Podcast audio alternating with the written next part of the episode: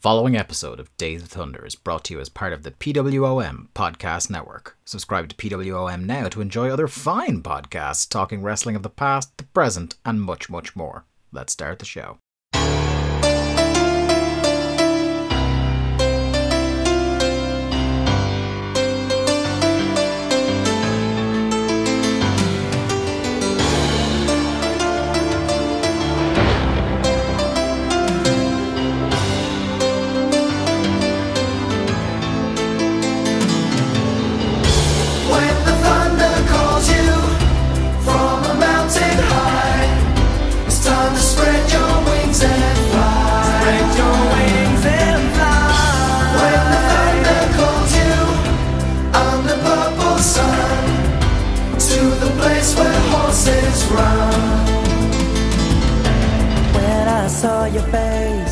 Hey there, Thunder Buddies and Travelers down Thunder Road. It's us, Days of Thunder, the WCW Thunder Rewatch podcast that you didn't ask for, but we did anyway, coming to you as part of the PWOM Podcast Network. I'm your host, your paralegal on Thunder Road this week, Dave Ryan, and I'm joined by my faithful co host, Stagger Lee Malone. Lee, how are you?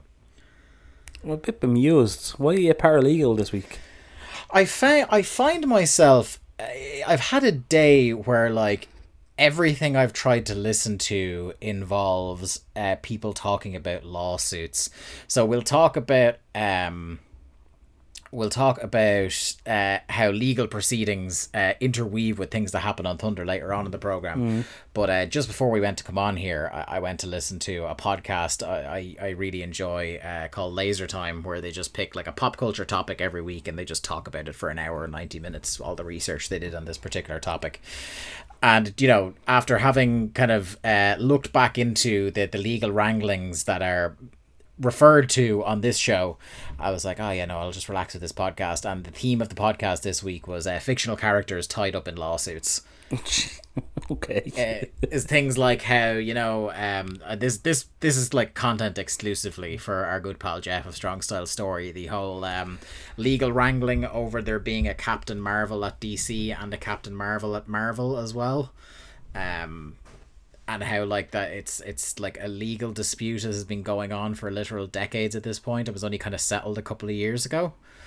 Um, with kind of you you would probably know the DC Captain Marvel better as Shazam.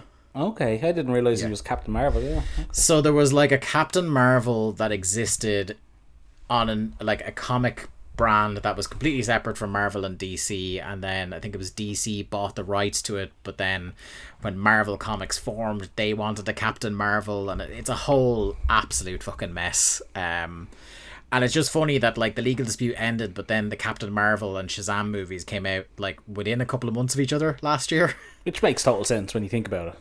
yeah yeah. Um but yeah so it's just like uh, legal stuff was uh was just in my my head this week. But uh the other thing that's in my head is um the sun lee it's unseasonably warm this week in Ireland. We were chuckling away at our, our UK friends last week who were melting in a heat wave, and boy, has it come back to bite us in the arse. It is so warm in this room, and I'm only in here about 10 minutes, and I already hate this fucking show. yeah, yeah. I uh, I closed the. I was telling Lee off the air. I closed the window like uh, maybe a minute before we hit record, and I was like, "Oh no." I can already feel the heat mounting. Um, so yeah, we're we're in trouble on this program. So if we get a, bit- a bit punchy an hour in, it's not just because of the booze this time. It's just mild heat stroke as well. Um, there was a, some interesting WCW related news uh, this week, Lee. Uh, last week on Dynamite, we had uh, the return to Turner Broadcasting of one Eric Bischoff, um, who was the, the guest moderator, the worst kept secret for that whole week Yeah. on wrestling Twitter. He was the guest moderator for the uh, Jericho Orange Cassidy debate. Uh, what did you think of uh, getting to see Easy E back on TNT? It was kind of surreal, wasn't it? It was, but uh, I don't know. Maybe maybe it's this show has just given me a soft spot for Eric. I always liked Eric. You know, it's just Yeah. it's fine. Like he, he you can't believe a word out of his mouth, but like you know, No. it it's fine. He was did his job, and you know him and Jericho played off each other very well. I thought. But I don't. I don't want. I don't want to see him regularly on TV. No, and uh, by all accounts, it seems to be a one and done sort of thing. i- Is what people are saying. But um, yeah, no, I I'd go along with you there. I I would say that um, like Eric Bischoff, the character, is one of my all time favorite wrestling characters. Oh, him. Him as Raw Um, GM was like Ah, great quality. Yeah, you- he's the like in that kind of uh, post invasion era, the the kind of modern WWE when all the competition was gone. He was I, I can't think of an on screen authority figure that was better than him. You weren't a big fan of Tiffany on ECW. I was not. Um, I'm trying to think who else. Palmer Cannon on SmackDown. Cannon. I like of course we've got like um Teddy Long as well and Steph on, on SmackDown. Brad Uh, Brad Maddox. What I suppose one of the uh, w- one of the underrated ones was um, was Kurt Angle uh, when he was like going insane in a wheelchair. That was a very good run. Um, Heyman Yeah. was Heyman was decent enough, I thought, as SmackDown general Yeah. manager. Yeah, in the latter kind of SmackDown six era. Um, yeah, but I, I don't think any of them really hold a candle No. to Bischoff in terms of like that that heel authority figure, uh, and it's something that we've remarked on time and time again. Like he's just a such a smarmy prick. Uh, he's perfect for the role. You just don't want him Uh, writing the TV itself. No, or handling the money um, in any way whatsoever. I- You know, it's kind of like it- it's similar to the way you know people say about um, Heyman. It's like let Heyman do the creative stuff, but don't let him anywhere near the the books. the, the, books. Yeah. Yeah. Uh, with Bischoff, it's like let him near the camera, but don't let him near a script. Don't let him near money. Just have him as an on-screen character. But for this one and done, I thought he was great. And like you said, playing off Jericho, uh, Jericho has a line in there about I've hated you for 22 years, and Bischoff corrects him and says that's 24 years actually. And I know, I did, like the feeling is mutual or something like that. Yeah, and it was a great Yeah. little closing line and a good way for him to sign off. It. thought. Yeah, and I, I think like as far as I, I tend to hate a lot of these um spoken word debate segments on uh on wrestling TV. They they a lot of them feel very stilted unless you get the right people. But I actually think it, it turned into like a money promo segment. Well, well, Dave, I will tell you, I watched it with Connor. I actually felt I wa- tried to stay awake last week watching Dynamite and I couldn't, and I Yeah. ended up watching the second half of the show, um, later the next day with Connor, and he loved the debate. Now, obviously, Yeah. he's seven and like he's not as jaded as we would be, Yeah. but he just thought like Orange like rattling off the. Uh, the question about the ice caps and uh, Yeah. sea levels rising and levels, stuff, he, yeah. he just thought that was he was on his knees laughing. Like he just thought it was brilliant. Yeah. That's that's something I'm actually curious about you with with a young son. Um, and now obviously the big dog uh, is more kind of uh, well educated on professional wrestling than than your average seven year old, but um, he's feeling the AEW product when he sees it. Oh, he's very into it. Like he asks like to watch Dynamite every week and um like because obviously we have it on FITE so it's not actually on the TV that he can just turn it on himself. Yeah, I have to put it on myself like for him and um whereas like WWE stuff is recorded to the TV. yeah, He won't watch it. You know, like he he'll say, Oh, I watched ten minutes of NXT. Okay, why'd you turn it off? I don't know. and he's just Yeah. whereas it's like dynamite he will he will stay in the room for two hours and watch Yeah. and is very into like Cody and Hangman and um he likes like the inner circle kind of geek in front of themselves, you know. It's it's interesting to see how how that's going to play out because obviously they just launched their toy line and everything, and that's like their first big play at the very young audience. Trust me, Uh, I, I know all about this toy line because I will be trying my fucking damnedest to get some of them by December twenty fifth. Oh yeah, that's yeah. Oh, you'll have to you'll have to update us on how that hunt is going over here. I'd be very interested to see how much of it, how much stock comes over here. Um, I don't know if it will. That's the worry.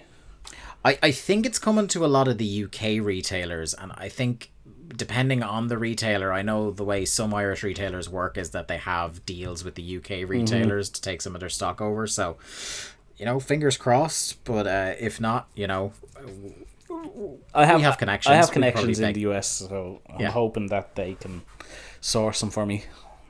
Yeah. uh, Mr. Tony Khan, obviously, on the on the blower to him directly. Well, no, he's my source in the UK. Yeah, oh yeah, yeah. He's your source for all the Fulham merch. Do you know what? That's the best thing about social media in the last two weeks is was the, play, the- playoffs were on all the wrestlers and fucking refs and staff wearing Fulham jerseys.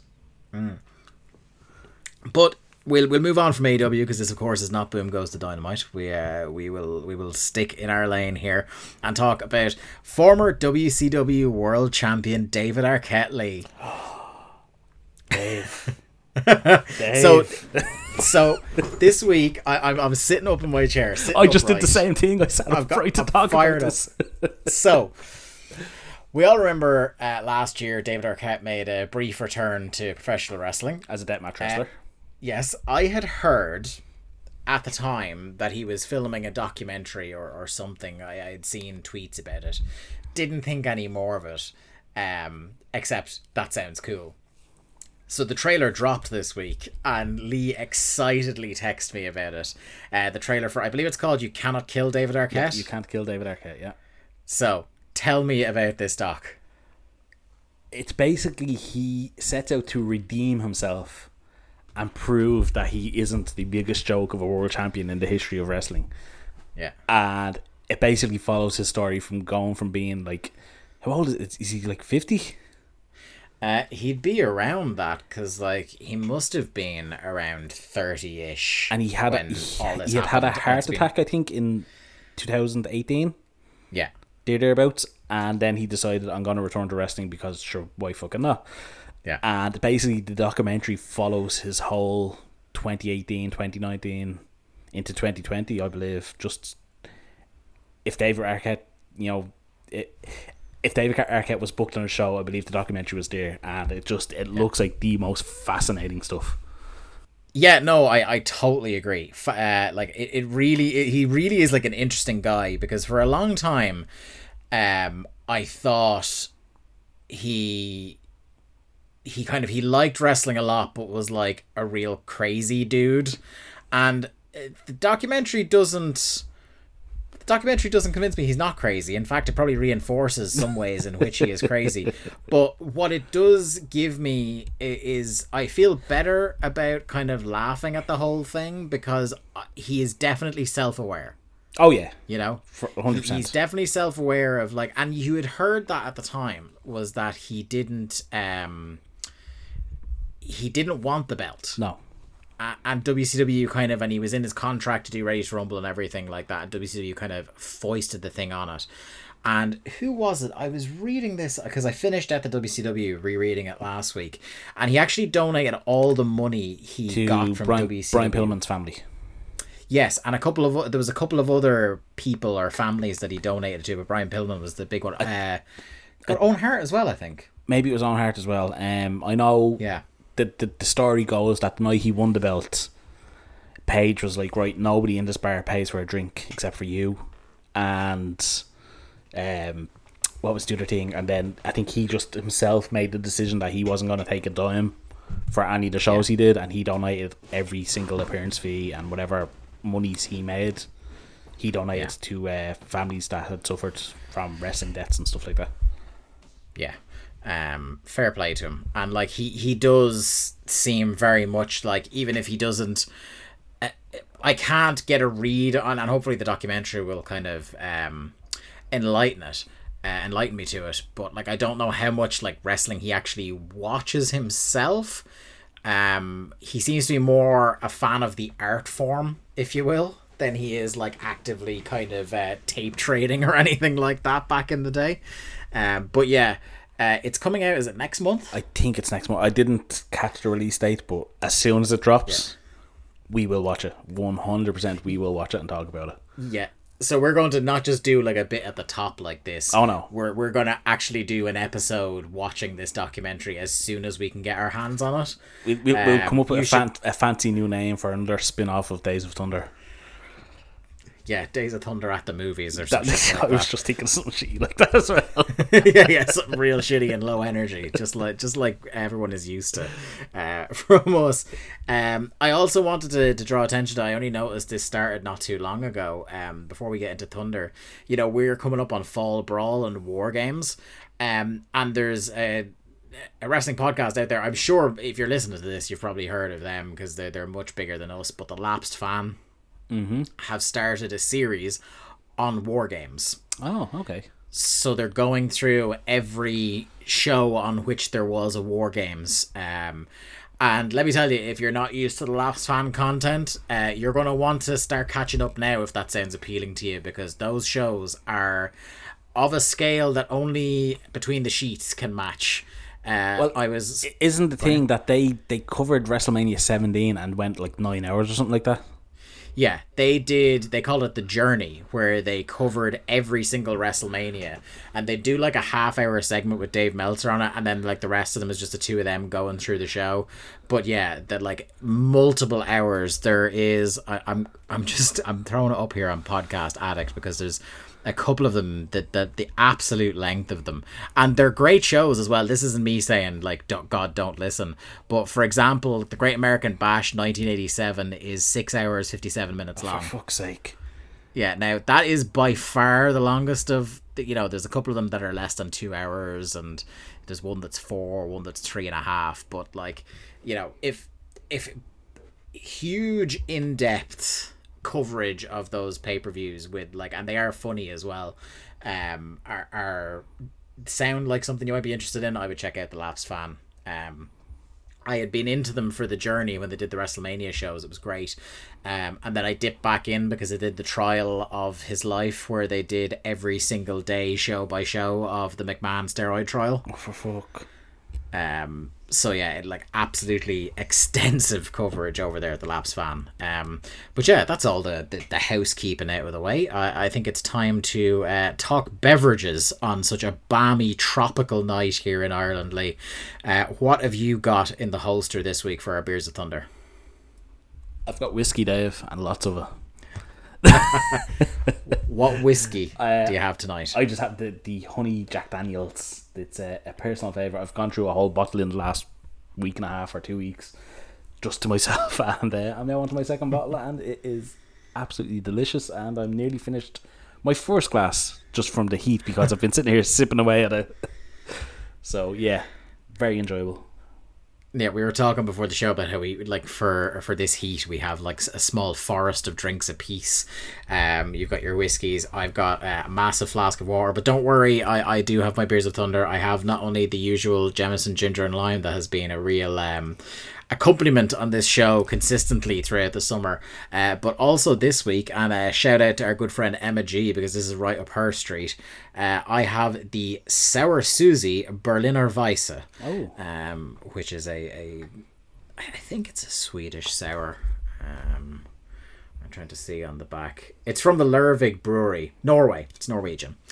Um, so I'm going to have a sip of that now because I haven't tried this. Oh, that's really nice. Oh, that's one of my favorite sours I've had. It's like it's it's one of those where you detect the sourness. It's it's nice and it's lemony and citrusy and it, it wakes you up and it's quite refreshing in the heat. And I was, I was Um, just going to say, on a night like this, that sounds fucking lovely. Yeah, but it's not so much that I've had to like nearly punch the table because I'm in- inhaling my face. It's not melting your face, yeah. Yeah, yeah. Now, look, I'm I, I'm not adverse to those um kind of sours. The, we've talked on the show before about the White Hag Brewery do a couple of inhale your face sours, but uh, when I've got to talk for an hour to two hours, that kind of sour doesn't really jive with uh, with the kind of programming we're trying to do here, Lee. Um, so I give that a strong recommendation. Um, the sour Susie. That, that's really really nice. Anyway, let's talk Thunder. This is Thunder episode 31, the go home show for Fall Brawl and War Games, dated September 10th, 1998, coming to you from Lexington, Kentucky. Um, Tony says to open the show. Uh, that it is fair to say tempers are at an all-time high going into Fall Brawl, and I was kind of Lee. I, I don't know if you kind of have have as detailed a memory as I have had of the last couple of go home shows, but I was sitting in and preparing for the most paint by numbers inconsequential. We did all our business on Nitro, and this is just two more hours we have to fill before the pay per view kind of thunder. But I, I don't know how you feel because we haven't actually. We try to talk as little about the shows as possible to each other. Overall, and we will get into it. I was kind of pleasantly surprised by how much stuff actually happened on this show. I I really like this show. Yeah. like I won't go into specifics, but I, I like for a go home show. I was like, yeah, this this works. This is a good go home show. Um, but yeah, like compared to the last couple of pay per views, where absolutely nothing of consequence seemed to happen on the last Thunder, this was like a whole new world. Yeah, it was uh it was a real blessing. It was like I'm not saying you know there, I don't think any matches lasted long enough to be considered good necessarily. Um we're not saying that yo you should go check this out for for all the great matches, but I, I'll tell you I finished this Thunder more excited for the pay-per-view than when it started. And that takes some job. Uh, That's a rare because we- occurrence. yeah. One because it's a rare occurrence for WCW. Usually, you get actively less interested the more they talk about a pay per view, but also because the two of us know some of the things that happen on this pay per view, and the idea of making me excited for that is pretty miraculous. That that's the always the danger with a rewatch podcast, isn't it? You get excited and then you go, ah, fuck. I, I know this we're is gonna going. get- Yeah, and we're gonna get a lot of that as we we head towards 1999 because we're starting to. I, I, said this a few weeks ago. Like we're starting to get to where I would have started watching WCW, and I'm going to start remembering things from TV quite soon. I think, uh, like I think I said the last time we talked about it. I think it's shortly before Jericho disappears from TV where I'm definitely watching them, because I just about knew who Jericho was when he showed up in in WWF. So I'm going to start to remember TV things now. Obviously, being a small child in Ireland, I didn't see a lot of the pay per views at the time. Um, but yeah, memories are going to start being being triggered before long here. Uh, Tony says tonight we're going to have some of the greatest matches ever, which is especially in hindsight overselling it quite dramatically. Um, but I suppose for WCW, who would often accidentally undersell things, um, At least they're trying. at least they're trying, and they do. th- God, there's some real, real hard sells we'll talk about on this show. Uh, they point out that Goldberg is here, which is kind of a surprise because he is. Uh, he has not been showing up regularly to Thunder, sadly, in, in the last while. Um, Piper is here. NWO Hollywood are here. We've got Lex versus Davy Boy. We've got Nash versus Stevie in the main event. Uh, Brain kicks off the show by uh, teasing that there are major problems, dissension in NWO Hollywood, and he doesn't know if Hogan's pocketbook personality or Bischoff's corporate mentality keep them together. So, like, Lee, stop me if you've heard this one before. Drama in the NWO. It's a recurring theme, isn't it? It it, it never seems to go away. Um, but yeah, this time it's Bret Hart. They wanted to kick Bret off the NWO Hollywood team, and JJ Dillon wouldn't let them. And it's like, ooh, drama. Yeah. it's really it's kind of like the way the WWF from this period to the present day was like when in doubt you hit the big button that says bring the McMahons back to television. Mm-hmm. So it's like when we're running out of ideas, we need to do like uh, NWO infighting. Yeah. Because everybody loves them. Um so yeah, I, I did like uh, Brain's turn of phrase as well. The Hogan's pocketbook personality, I, I enjoyed.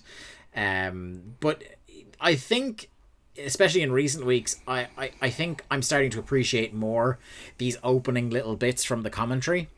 It's not. It's not Because- it's a nice bit of scene setting. It like sets you up for the night. And I feel it's something that that's sorely missing from a lot of television now. I, I think AEW does a decent job of it, and it's no coincidence that Tony Schiavone is involved there as well.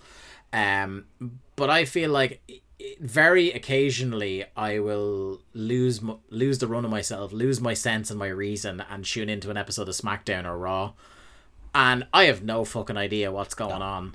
Uh, and we've said it before on the show that you know Stan Lee had this idea that like every comic book is someone's first comic book, and you want within the first five minutes of the show to be like telling people these are the things you need to be aware of. And even if it's a little tedious for the people who are listening uh, or watching who are watching every single show and it's like we fucking know this. Like you don't know who is you know there on the overrun from the last show on TBS or changing station and they see all the flashing lights and they want to hear what Tony has to say. Um, so I appreciate when they set the context, especially when we've had a number of thunders where it feels like four or five shows have happened in a week that we've missed.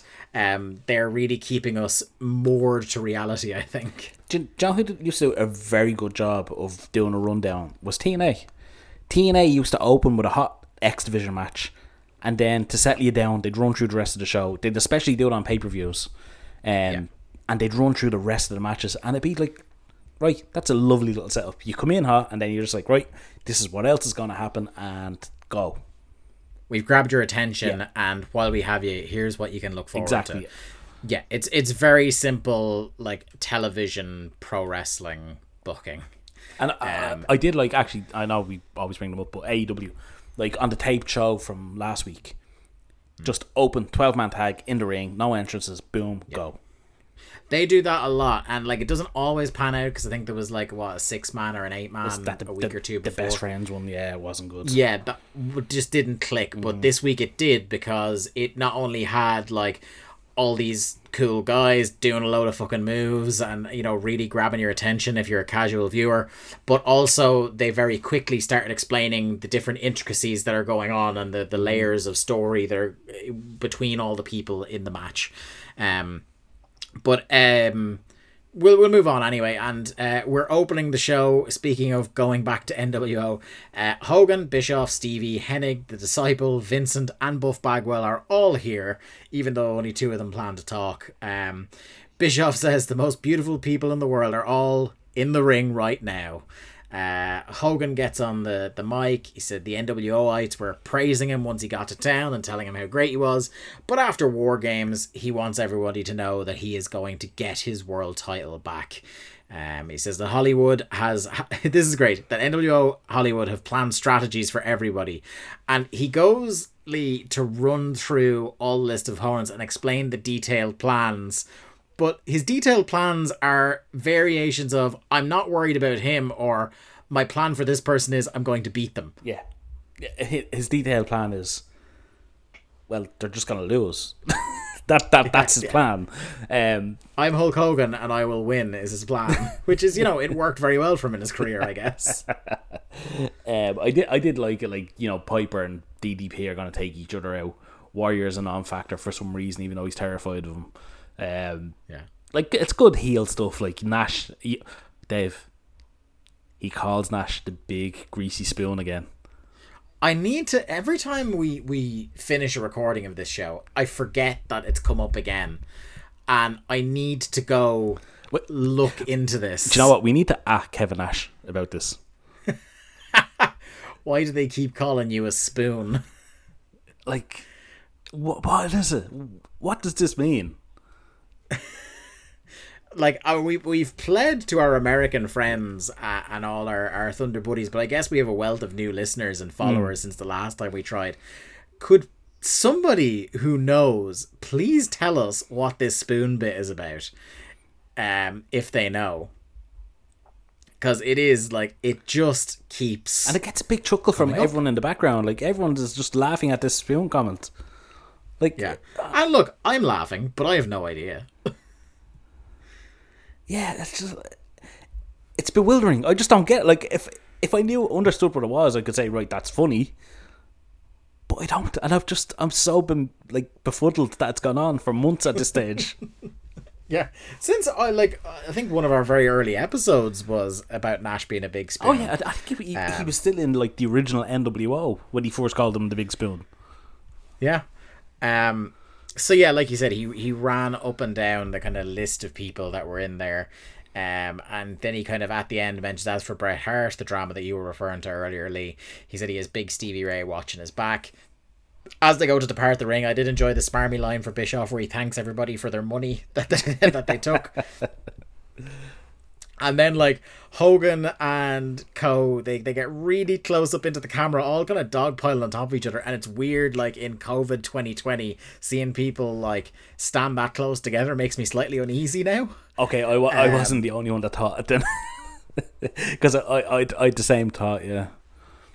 Yeah, I've kind of gotten over because of the empty arena wrestling. I've kind of gotten over the weirdness of and seeing people wrestle. I've kind of gotten over now. I've seen enough shows that it's not phasing me anymore. But if there's like a pile up of people like this where they're all kind of basically on top of each other eh, down the barrel of the camera, I'm, I'm a bit like, God, do you remember when people used to do that and not be worried? Remember gangs of friends getting together for photographs? I did enjoy how Hogan is saying like he's he's bigging up Stevie who is not paying attention and he's off doing the like the point at Bischoff and, and shit like that. But uh, then they talk about how uh, Hogan says something about look into Vincent's eyes, but Vincent is wearing sunglasses. Um, That's Classic the best time to look into his eyes. yeah. Um, next up, I'm so excited. It's Golden King. Right. Oh my god, yeah. So Silver King Silver King is en route to the ring as we cut backstage to Jericho. And I wasn't sure at this point, but obviously, you know, a little bit later on it is. There's um he mentions that he is the TV champion, which means that if there is a TV in your home, he is your champion, which is Which is a great, line. Ah, that's brilliant. it's great. He says he's the most important champion in WCW. And at that moment, I was of like, "Oh, is this the start? the start of like one of our favorite Yeah. feuds that never was, sort of a one man feud almost. Um, as I wrote here, the start of the Goldberg beef. He says if Goldberg goes to walk around with security and a camera guy, he should too. He's hired a camera guy and some personal security guards, at which point I'm jumping up and down like, please, Yeah. please be them. Please be this night.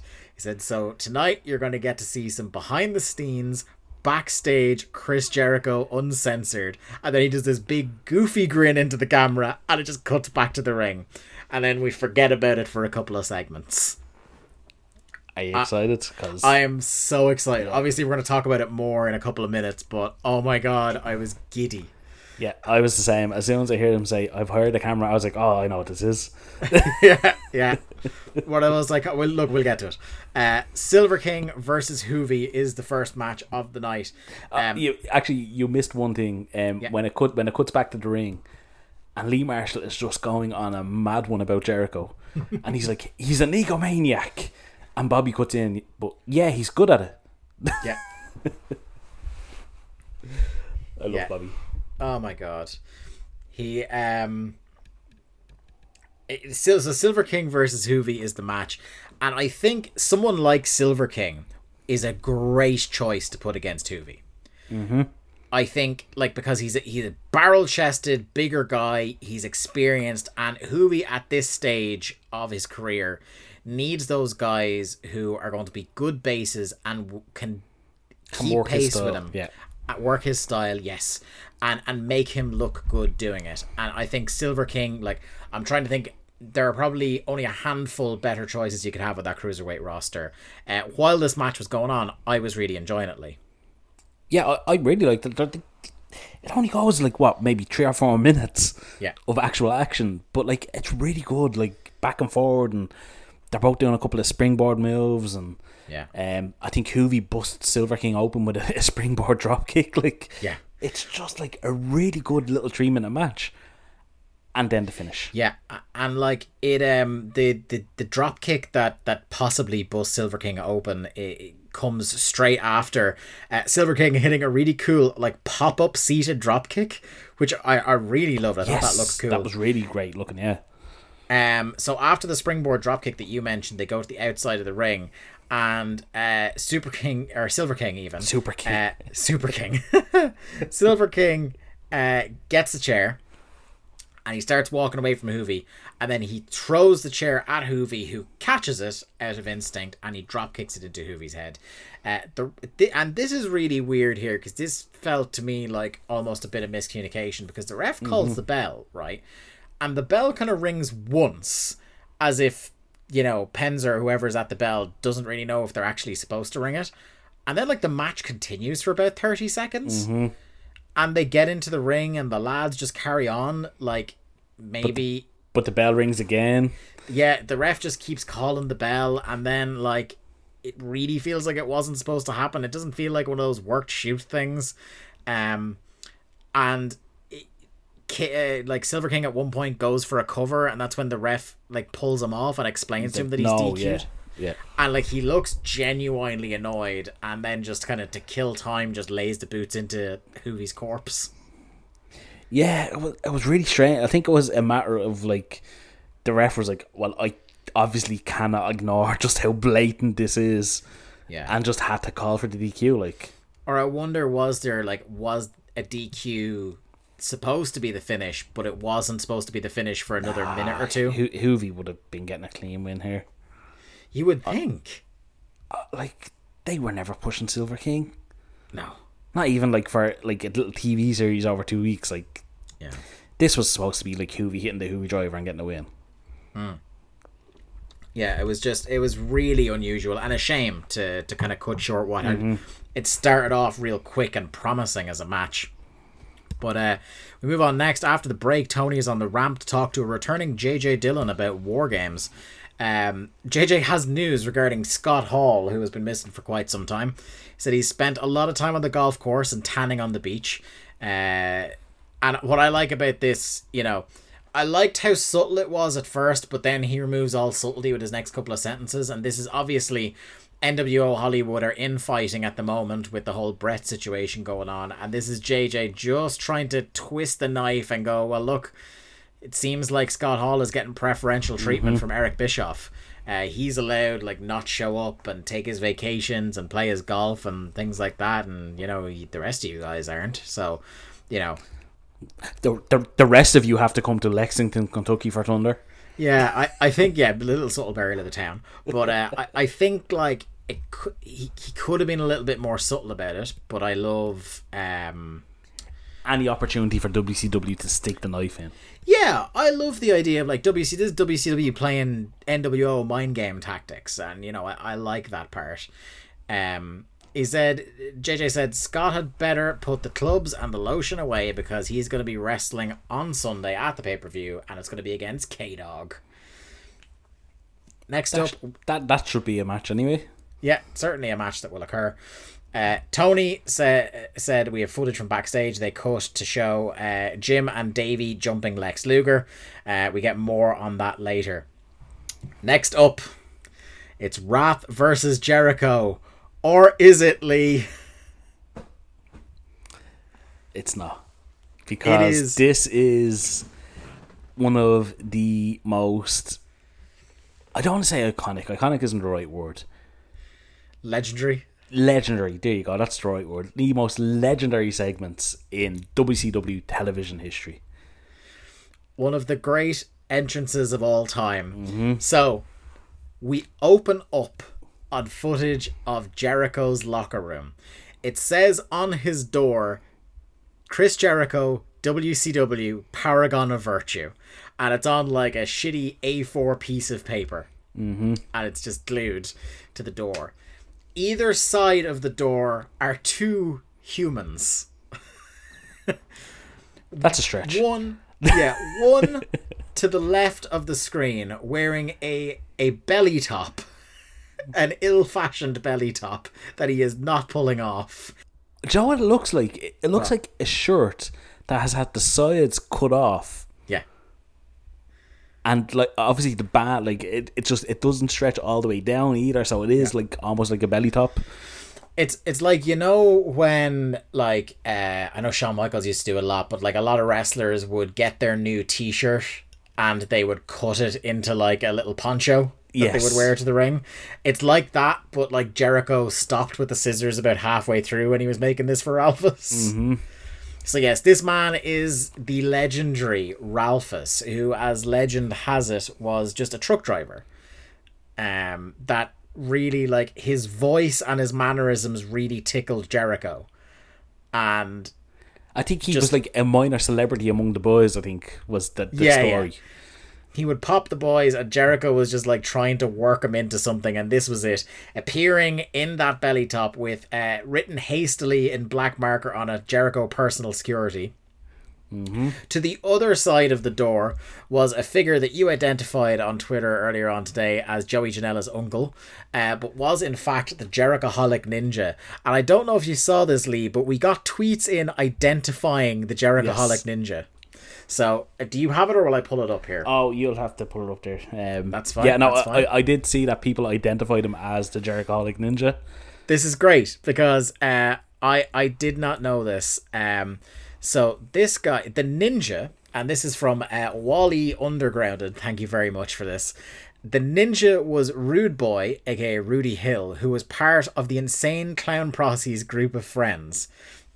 He wasn't a truck driver or anything. He was literally just a friend of ICP who came to shows with them while they were in WCW and talked his way into that spot because they let ICP do anything in that company, which is true. And then uh, he follows up by saying, like, it definitely was Rude Boy. He goes, I was a huge ICP fan at the time, and he used to run their call in hotline.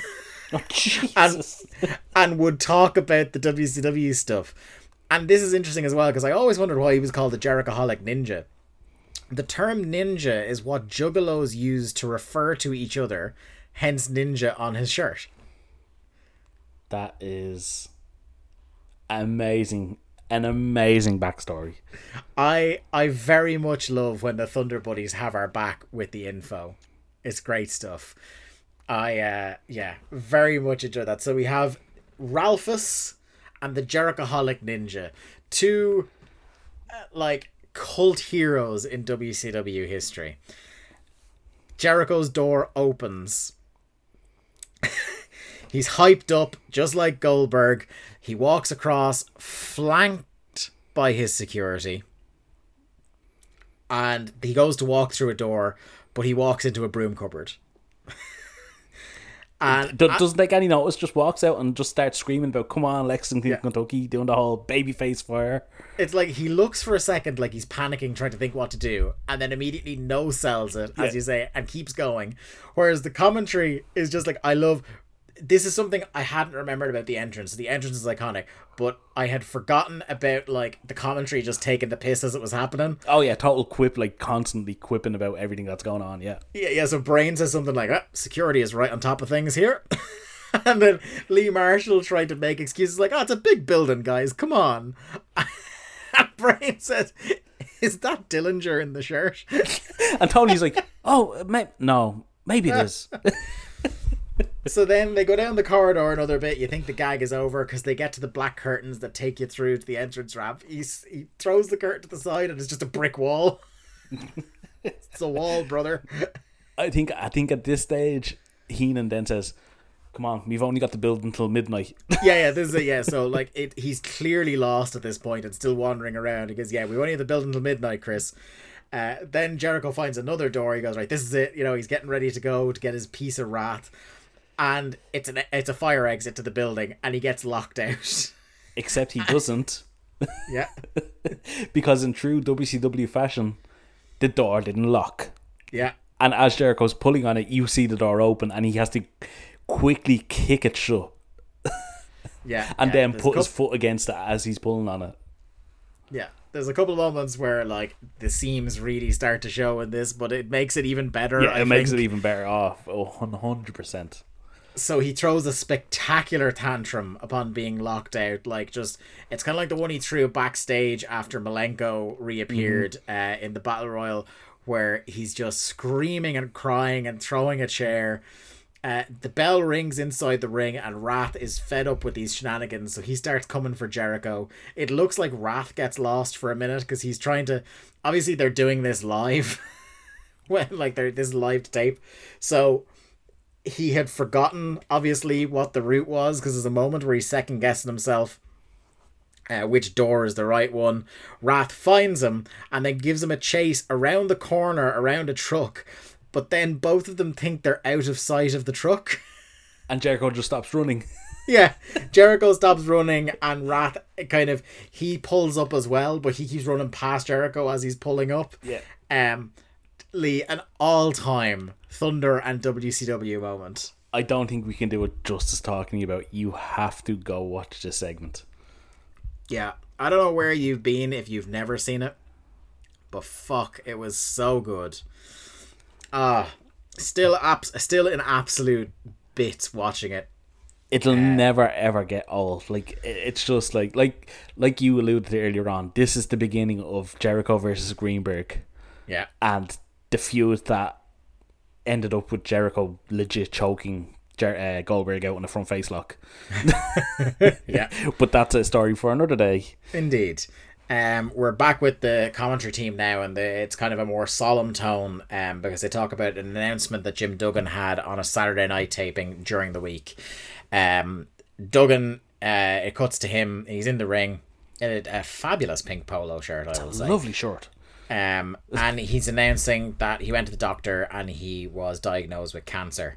Um, so he's stepping away from the ring. Now, thankfully, with the benefit of 22 years hindsight, we can look in and know that because he's still with us that the surgery he had later that week was a complete success and i didn't know this point it was the surgery lee was such a success that he never even needed one session of chemo Jeez, I didn't know that. So they proper got it all out. But that said, you know, kidney surgery is pretty serious. He would be gone from the ring until April of 1999. Um, so took some time out. Uh, like it really tugged on the heartstrings because he's talking about his wife and he had two really young daughters and talking about how like you know much he loves entertaining the fans and, and, and shit like that. It, it's kind of the obviously the most important thing is that he didn't want to leave his two daughters alone. So like it, it did pull on the heartstrings. And thank fuck we know that it had uh, you know the rare happy ending in professional wrestling. Um, but yeah, and we like- don't have to watch a Jim Duggan match till April. this is true, yeah. But uh, as the commentary would then say, like you know, even though as we on the show don't really appreciate his matches at this point, he's one of those guys where I I don't think anyone in WCW really had a bad word to say about him. Nah, look, we joke and we fucking rag on his wrestling and stuff like that, but Jesus, like to survive like an operation to like remove cancer and still be alive 22 years later, like the man is obviously tough as fuck, and Yeah, like we look, I'm not gonna say I'm not gonna rag on his wrestling when he comes back. I Yeah. will, but I have the utmost respect for the man. Like like you say, you never hear a bad Jim Duggan story. yeah. Uh, and, and what's crazy as well is because I was I was obviously looking him up to to see uh, how quickly he was over this and when he was back. Um, at the time he was only forty four years old. Jesus, that man's lived a life. yeah, I know. I suppose he was saying that he had been in the ring over 20 years already at that point. So, you know, a lot of miles on the clock. The, the road alone, you kids. The road alone. That that is what they say. Um, I really felt bad for the commentary because as we go into the next segment with Kanyon coming out, like the three of them seem properly shaken. Um, and I always it's something I you know I don't envy and I absolutely admire is the ability of broadcasters in sports or whatever to have to deal with something like this and then they Totally have to gears. get it Yeah. yeah. And obviously there have been occasions in the past when this has happened with wrestling commentary where really they shouldn't have had to move on. Nothing should have mm-hmm. happened. Like, you know, we all saw Dark Side of the Ring this, you know, this, this past spring mm-hmm. where JR is talking about how he was basically told by Kevin Dunn or whoever it was in his, his microphone that Owen Hart had died en route to the hospital and that they, he was going back live in 10 seconds. Yeah, get on with your fucking job, basically. Like, like I, I can't imagine what it takes to be able to to keep a broadcast like that on its legs. Uh, like, you know, like just, just just take that for an example. Like, imagine processing that someone that you see every day of your life, or like say five five out of seven days a week, yeah, has just died in front of your eyes less than an hour ago, in that manner. in that uh, horrific manner, Yeah, and you get in your ear, Owen Hart has died on the way to hospital. You're back in 10, 9, 8. yeah, The fuck, like seriously. Yeah. The other one I always think of is Michael Cole having to do Raw by himself when Lawler had the heart Yeah, attack. Yeah, Jesus. Um, but this, like, obviously not on the same. Now we know not on the same scale uh, as as somebody dying because Hacksaw was fine.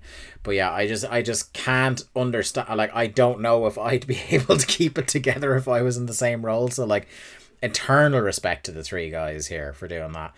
Um, Tony says that WCW officials passed him a note during the break uh, that they're going to get to with regards to the, the Lex Luger match later after the attack backstage.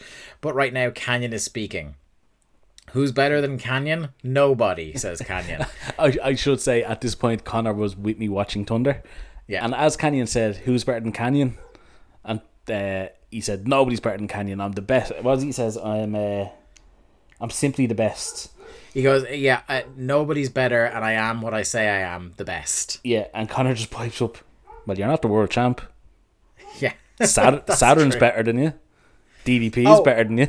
Yeah. and I was just like, I just looked at him. I was like, yeah, you're right. He is. Sorry to drag things back. There's something that just occurred to me from the Jericho segment because we had a couple of comments about it, one on Twitter and one on Instagram. Uh, Dave said it to us on Instagram, and I can't remember who said it on Twitter. But um, something we haven't remarked on on the show is the design of that TV title, which is one of my low key favorite belts. It's such a nice title, isn't it? And, and do you know what? They said that in the comments, the Thunder Buddies. Mm-hmm. And I thought more and more about it. And I think up and down the card, WCW has some great belts at this time. Oh yeah, for sure. Like the only ones I don't like are the tag belts.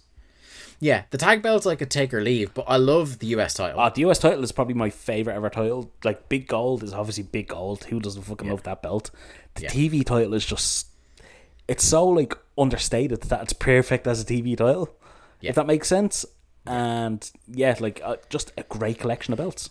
Yeah, absolutely. And I think, like, you know, I don't know if I'd say it cracks top five or anything like that because I think about, like, uh, the, the kind of big blue, I think about the winged eagle.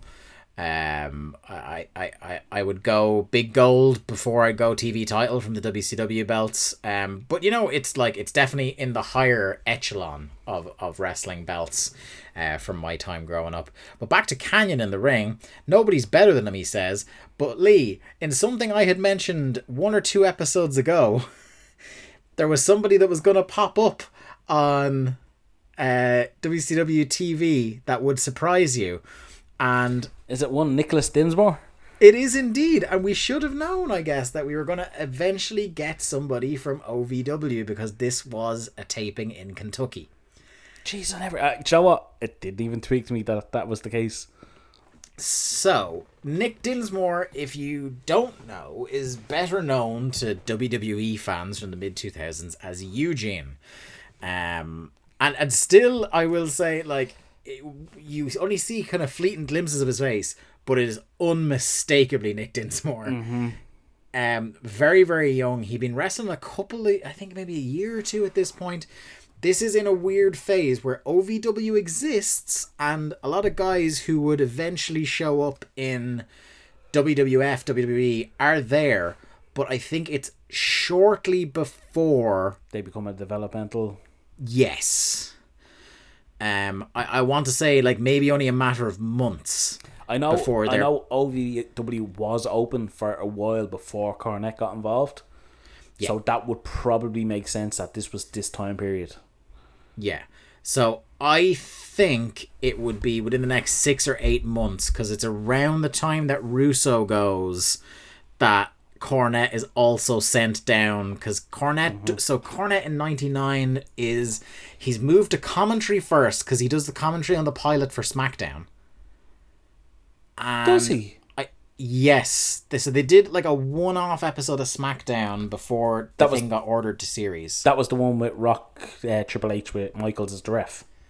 I, I want to say so, but I, I can't. Like, I'm trying to think back because I, I listened to uh, the Attitude Era podcast do a SmackDown recap podcast called the SmackDown Crawl that I started listening to not long ago, and I think they talked about Cornette being on commentary for the, the, the episode zero, shall we say, of uh, of SmackDown, but um, then not long after that, he he's moved down south, um, because I think there are definitely Observer lives in the archives from like 99 and, and early 2000 where he is Big, bigging bigging up, up, like- OVW. Yeah. OVW shows at Six Flags and stuff like that. Um, but yeah, Nick Dinsmore shows up here, and it's like it's super surreal seeing him there. And he was a guy, Lee, who you know, in recent years, it's been well documented that he he had like a lot of struggles with substance abuse and things like that. But um, uh, in terms of a wrestler, everybody rates him rated him like in developmental so highly mm-hmm. as one of the like real blue chippers and fuck there was a case of a guy that creative absolutely torpedoed him and where he could have ended up Doesn't the story go that Jim Cornette, when he found about about the Eugene character, begged them to take anyone but Dinsmore? And when he found out they were taking Dinsmore, he like just lost the fucking plot. Yeah i think there was two people he really like Damaja. damage it yeah when he heard Damaja was being called up and being put in the bashams Yeah. um Well, he didn't Yeah. find out about he he found out about that one because uh, Damaja, wh- which was Doug, wasn't it? yeah think so. Um, he showed up to an OVW taping after going up to do a dark match. He showed up with the bald head, yes and that's And how he found he- out. Yeah, and Cornette being the old school territories guy he was, it seemed like he was more annoyed because he was like, if you had given me notice, I could have built up a hair match and made money. Yeah, Um, but yeah, so Nick Dinsmore here. We don't really get to see a lot of him, but I, I will tell you, Lee, he does come back. I can't wait. Um, but yeah, it, it's just it's just it's so weird to see. It's one of those, you know. There's like always you'll you'll get um screenshots of oh look at the guy that showed up on WWF Metal or look who showed up on Velocity. You know, you get the It's that before really before young- they were superstars. yeah yeah really young Jon Moxley with pink hair on Velocity or Samoa Joe was on Metal. Bryan Danielson, Um, John Cena. Yeah, there's so many of them, but like this is a nice inverse of it where you have Nick Dinsmore showing up on on a random Thunder. I would ne- like gun to my head, I never would have said he was wrestling in 1998, let alone on television. I don't think he's a name I would have thought of. No, absolutely not. Anyway, this kind of evolves then into uh, what I think is a really, really good angle. So he said he doesn't want to face this nobody, and then there's a point where he goes, "All due respect, kid." um, so he's instructing Lodi to instruct Saturn to come out and wrestle him. So Saturn comes out with his big sad head, and I mean, you remember that he has to do Lodi's bidding, mm-hmm. and he's got a Lodi rules sign. I, I should also mention that the seven year old that was with me couldn't understand why it said rules with a Z. Hmm. So you had to explain to him that, that spelling it like that was a big deal at the time. No, I just said it says Lodi rules, and that's Yeah. just. It, it- I didn't get into it. It's the fucking. It was the nineties kid. It was wild. yeah, wait till, wait till he finds out about how we used to spell extreme back then. but he has the Lodi's ru- rules sign. He gets into the ring and he drops the sign to reveal one that says Lodi's not here. And I love, I love this moment, Lee, because he talks out. He talks through it. Yeah, it's brilliant. Yeah. So the, the crowd react first. They're like, oh. And then, yeah, as you said, Kanyon reads it, and then the penny drops. And he's like, oh, fuck. So Saturn absolutely floors him with a couple of lariats, just suplexes him all across the ring, and then wrenches his thumb into the oh turn, turnbuckle. That is And then- so fucking. It is sick. Like again, watching with a seven year old, he's like, I've never seen anything like that. Like he, he's just like he's losing his mind that he could have like broken his fingers and Yeah. oh, that that is brilliant. And uh, honestly, like I know I said it last time we recorded, this angle, this whole story is so fucking great. And Saturn follows up as well. Like he talks a bit more on the mic, and I think the longer he's talking, the more shaky he is. But I love the moment where he grabs the microphone at first and says, "You got nine more to go, Kanyon." And then he goes and breaks another to- one, doesn't he? He puts one in Yeah. uh, the other turnbuckle. Yeah, and then Raven is here. He's got the flock, and he instructs them to go down and get Saturn. And I love This is I love that Saturn is like Raven, don't do it. Don't do yeah. it. He's like, "D- yeah, don't make me do it. Yeah. And like, this is all time Berserker Saturn. So he's already broken two fingers on Kanyon, who is screaming on the floor. Horace comes into the ring with Stoppy. Uh, he waffles him in the head with it. But Saturn just kind of like he stumbles a little, doesn't go down, shakes it off. Saturn goes absolutely wild, kills all of them, the whole flock. He smashes Riggs' arm in the steps, gets into the ring, picks up Sick Boy on his shoulder, stares Raven down, and hits a Death Valley driver. He was shaky when he got on the mic then and cut the promo about like you know um it like, Ra- uh, Ra- Raven after like he lays all them out. Raven's like, I thought you wanted to save them, Saturn. Look at the carnage you've, you've done. Look at how much you've hurt them. And that that's when Saturn gets on the mic. Yeah. Like I said, he wasn't great, but he gets the point home, and I think the angle complete home run. Oh, it's so fucking good. Like th- this show hasn't had much wrestling, and I don't even care. Like just Yeah. the ang- this angle, I am so fucking hyped for the triple threat match on Sunday. Yeah. Um here's another thing I want to bring up at this point, Lee. We didn't get a huge amount of feedback either way on your declaration for people to support you. uh, on your martial arts division uh, power trip that you were on. And I'm afraid, Lee, in very WCW fashion, at this point, I am going to play my creative control card Ah, come on. going forward what i will i will concede one one of your uh one of your rule changes and i will say that unless it's like some massive stupid battle royal i will allow the martial arts division to change hands in like a three way or a four way okay i will concede that point Okay. However, I am not having all this. he he loses it in a match he's not even really in, but technically is he in it sort of scenarios, because I, I I thought back to the origin of the martial arts division championship, and yes, we want to capture the madness of WCW, but also at heart it's a linear championship, uh, and one of the things I'm very curious in is seeing WCW. I think it's a nice little microcosm of WCW's booking to see who is booked strong, who like who holds on to it for the longest, and and and things like that. Um, so I'm going to say that I'll allow the first rule where, like, say the three way at the pay per view or something like that. If Raven does not win, then he will lose the martial arts division title to whoever that is. But I stop at the water's edge is at him lo- him losing the belt in a match he wasn't a participant in. Which I, I feel I feel is a compromise between your chaos and my order. Which I think is kind of sums up the show nicely as well. I mean, you, you're ruining all the fun. Look, Uh, fine, I'll, I'll fine. Look, I'll, I'll I'll compromise on this one. Look, I'm gonna Ma- say- Meng isn't champion, but Raven still is. Okay. Yeah. So we're going back to Raven. I still have a because one of the reasons I was going to do it is because I'm looking forward to actually writing out uh, when we get to the, the year two of the Thundies. I want to rank the martial arts division champions. Uh, because at the bottom of my show notes, I have the title history with dates of every single champion so far. Um, so you can look forward to that one on, on the Thundies when we get to our year end awards. But anyway, after that great angle, uh, we go from the sublime to the ridiculous. It's Mongo versus Curt Hennig, to which I just wrote, ew. Yeah, this isn't good.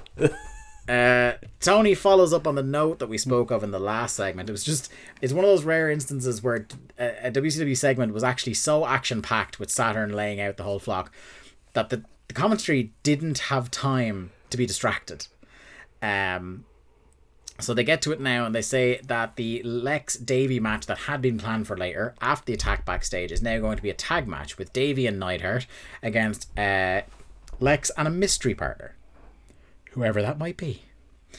Um, so this match is basically just Mongo putting a beating on Hennig for a good while here, um, and it's great because I think the whole thing is, you know, it's part of the whole Mongo is trying to get retribution a year later after they forgot about Hennig uh, destroying the Horsemen. And even though Mongo, I, I guess he's doing his best, the crowd don't want the Horsemen; they just want Flair. yeah, um, this is probably the first segment on this show where I feel like I missed something important because they had the cage match with Malenko and Hennig on Nitro. And I really feel like we missed out because they mentioned that Arn ran in at some point Yeah. in the match, and that feels like a, major plot point which we haven't even got footage of or anything like that. So this Mm-hmm. is like the really the, the first time in a while. Like we'll give them credit. This is the first time in a while that I've actually felt like I missed out on something. Yeah. Uh, Hennig starts working the leg for a while, but then Mongo hits what can best be described as a move on Hennig. Uh, goes for his three point stance tackles, but as he's doing that, Stevie is here and the bell is rung. Stevie hits him with the slapjack, and the absolute tree falling in the woods sell from Mongo did get a laugh out of me. I will, I will confess. He was knocked out cold, Dave. Yeah, absolutely, st- absolutely unconscious. Um, Buff throws in a chair and they attempt to decapitate Mongo. This I thought was cool. So like they got the chair and the two lads pin him down with his head draping over the edge of the apron, and Hennig is standing above him with the chair like he's literally going to cut his head off like it's a fucking guillotine. So I thought that looked cool. I thought it was a bit zero to sixty for a match in the middle of a random Thunder episode. It's a bit like Jesus. Come on, like you fucking you don't want to murder the man. Like Yeah, this is like th- this makes like you know Pillmanizing somebody look like a deep tissue massage by comparison. um, but uh, Malenko comes out for the save in his jeans. Uh, the numbers start to circle the two lads, but then Arn and a two by four come out, and I'll tell you what, the crowd go absolutely nuts for the enforcer, and I'm happy to see him. I tell you, it wasn't only the crowd that went nuts. I fucking I sat up in my chair and I took notice when Arn started running out with the two by four because we've that's when you know like shit is getting real. Yeah, we've mentioned him here and there when he's on the show and when he's cutting good promos. And we mentioned him with our good friend Jamesy on the, the Ric Flair Pick Your Poison. But just take a minute here. How fucking good was Arn Anderson? Uh, like it's hard to put into words just how fucking good he is. Like even the promo that follows this this segment, like it's not even he- like what he's saying that matters. It's the way he says things. Yeah. and you just get I've said it before with other people like you, you get drawn in and like like I say as soon as he ran out I sat up I was like oh shit like Arn Arn is involved and like th- this is fucking this is good shit like the the, the Yeah. moment that I know all of our generation remember and will never forget is WrestleMania 18 Oh, yeah. like that's Spinebuster Yeah. I, do you know what? Like, and he still does it every now and then where he shows up and he spine busters somebody, and I, I, it gets me every time. Lee. Mm-hmm. and like Like he, he did it to Shawn Spears. he did that's Like, right in the Cody match yeah Yeah, and it was amazing, especially because like Tully was there, jaw on the floor as it happened. There was a time when they did the sham of a Starcade on the WWE house show. He did it to Ziggler. Um, like when he was still with WWE. So like you know he's good for it every now and again. and I, yeah, I still react absolutely massive. Like every he, time he's does on it. Dynamite tonight with Tully and Rock and Roll Express. I believe they're all in a segment together. I'm telling you, if it gets physical, I was just gonna I- say if it if it gets physical, I'm not gonna be shocked if Arn busts out a fucking spine buster on Ricky fucking Morton. part of me really hopes because that like I know you're trying to recapture the magic, uh, but seeing as they're twisting in the wind slightly with with no real program to do, I really hope this is the setup for rock and roll, proud and powerful. Because their match last year was at WrestleMania weekend, one of the shows had no right to be as good as it was. Yeah, that's that's when Morton busted out the Destroyer for the first time, wasn't it? Yeah, yeah. It was so good. So I really hope that maybe that's something that they're they're looking at for the pay per view because they had teased it and then did nothing with it like months and months ago. Um, but anyway, that's the other thing. Like Arn Anderson, uh, before we get back to promo, Arn Anderson is a guy who, even though everybody, and I mean everybody in the business, everybody kind of like whose opinions I would take on board on wrestling Twitter or journalism wise, everybody rates Arn Anderson as a performer and as a promo, and I still feel like he's underrated. Yeah, it's it's that strange thing, isn't it? He's just Arn. He's his own class. It's like he was never world champion. He didn't need to be because he wasn't. He wasn't that guy. He didn't need to be that guy. He was that guy's friend, and he he was just a tough fucker that even when he was fucking twenty two, looked like he was forty, and just fucking it worked. If I had been 10 or 15 years older, I guarantee you Arn Anderson would be my favorite wrestler. Like, no doubt about it. Uh, whenever I've gone back in, like, obviously archival footage was harder to find when we were growing up, so it's more kind of like Recently. with the benefit of the network and, you know, the odd tape or DVD comp before that, I would see him. But he's just so like not just on the microphone as we're about to talk about, but even in the ring, just captivating. Um, and a guy who like again, it's it's something that people say all the time, but you could do a lot worse than just watching Arn Anderson tapes if you're going to be a wrestler. Do you know what? If if anybody asked me like, oh, you know, I want to be a wrestler, who should I watch? Arn Anderson, because the man could do it like he could do it as a tag wrestler, as a heel, as a face, as singles, same either side. Like it just. And I've said this before on the show. Like Arn Anderson's DDT is probably the best DDT in the business. Yeah, people talk about the spine buster a lot, but fuck that DDT. Ah, it's so You know? fucking good. And just every, everything he, does is so good. He teased on Twitter recently that he he might have a DDT left in him. And I'm just, I'm telling you what, the more I think about after you saying that, you know, people are going to have seen Dynamite by the time this show comes out and know that we'll have been heartbroken or elated by what happened. But now I'm working myself into thinking I'm going to see a DDT. the more the more I want just Arn and Tully to fucking hug it out and just fucking lay out the Rock and Roll Express one last time. Oh my god.